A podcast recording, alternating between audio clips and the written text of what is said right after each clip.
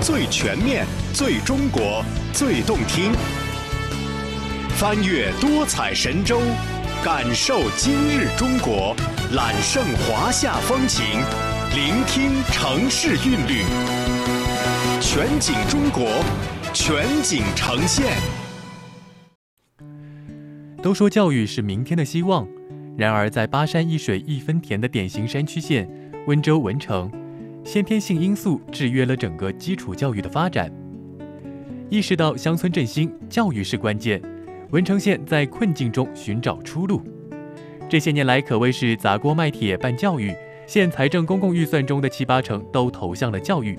为了圆八个山区孩子的上学梦，文成花了一千五百万建成了统领山镇的唯一一所幼儿园。来听报道，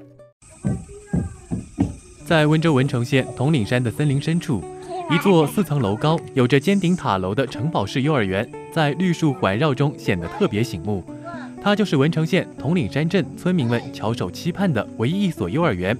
经过近两年的建造。它终于要在今年九月开学季投入使用了。小姑娘徐婉琪每次经过这里，都会问奶奶：“幼儿园什么时候能建好呀？我好想马上去新学校上学。”看到以后我很开心，想要过去看看，和别人一起玩。然而，这所城里孩子都羡慕的幼儿园来得非常不容易。铜岭山镇是文成县最偏远的乡镇之一，距离县城四十八公里，平均海拔八百六十米。这个镇有一万多人口，却没有一所幼儿园。为了让孩子也能上幼儿园，镇里很多人陆续举家去西坑镇或县城租房子。吴奶奶说：“下山生活，每个月成本起码增加一千元以上。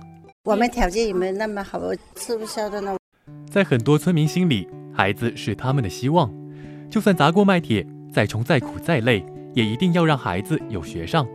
他们也渴望在家门口就有一所幼儿园。二零一八年开始，村民们陆续去镇上、县里反映。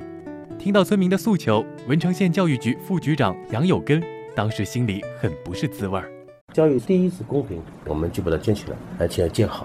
我们要从长远考虑，未来怎么样我们也不知道，我们宁可留足够的空间给以后的孩子去发展。二零二零年，文成县教育局拍板建。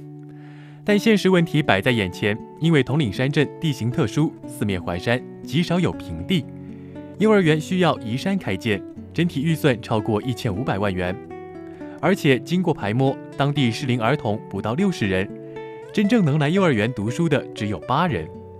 一千五百万对于文成县教育局来说是一笔巨大的数字，但为了山里的孩子们也能拥有优质的幼儿园，文成县教育部门克服万难，跑了半年多。终于落实了建设经费。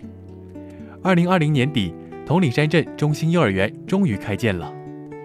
但是移山建校的过程中面临着重重困难。铜岭山镇海拔高，气温低，经常下雨，运输成本高，施工难度、管理难度都很大。山上没有平路，要用挖掘机将整座山移平，还要拆除电信发射塔，督促施工方赶工期。新园建成前，还要找到合适的临时过渡点。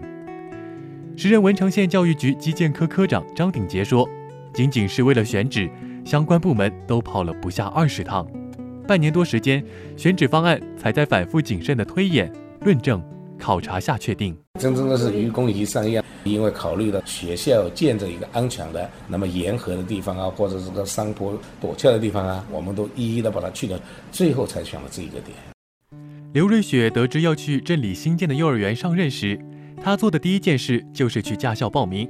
凭着要早日进山工作的动力，她一个月拿到了驾照，第二天就独自开车上了山。因为在后勤管理上是新手，一开始刘瑞雪连图纸都看不懂，只得一边向建筑工人、基建科讨教，一边捧着等级员建设标准死磕。装修的图纸我是从第一稿拿过来，自己和设计公司沟通，大概得改了五六十稿。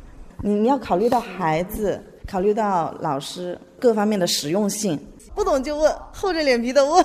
从一个新手小白慢慢的图纸看懂了，甚至还可以上手画一点。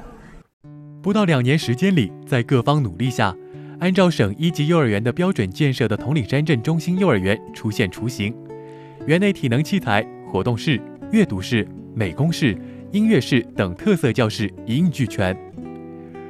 郑爱萍自从爱人走后，已经好几个月睡不着觉了。本来她还在为孙女要去县城上学，要负担昂贵的学费和房租发愁。偶然间，她看到朋友圈有一则铜岭山中心幼儿园的招工启事，马上拨通了上面的电话，成功应聘为保育员后，郑爱萍带着孙女马上从文成县城搬回老家。现在自己这里空气都好多啊，自己家里边菜种一点吃一下，在家里不会租房子嘛，负担也轻一点。我那个时代没文化还好一点，这个时代没文化就不行了，一定要去读，多苦多累都要去。园长刘瑞雪最近接到不少年轻父母打来的电话，说要带着孩子回来，也有实习教师愿意留下来任教。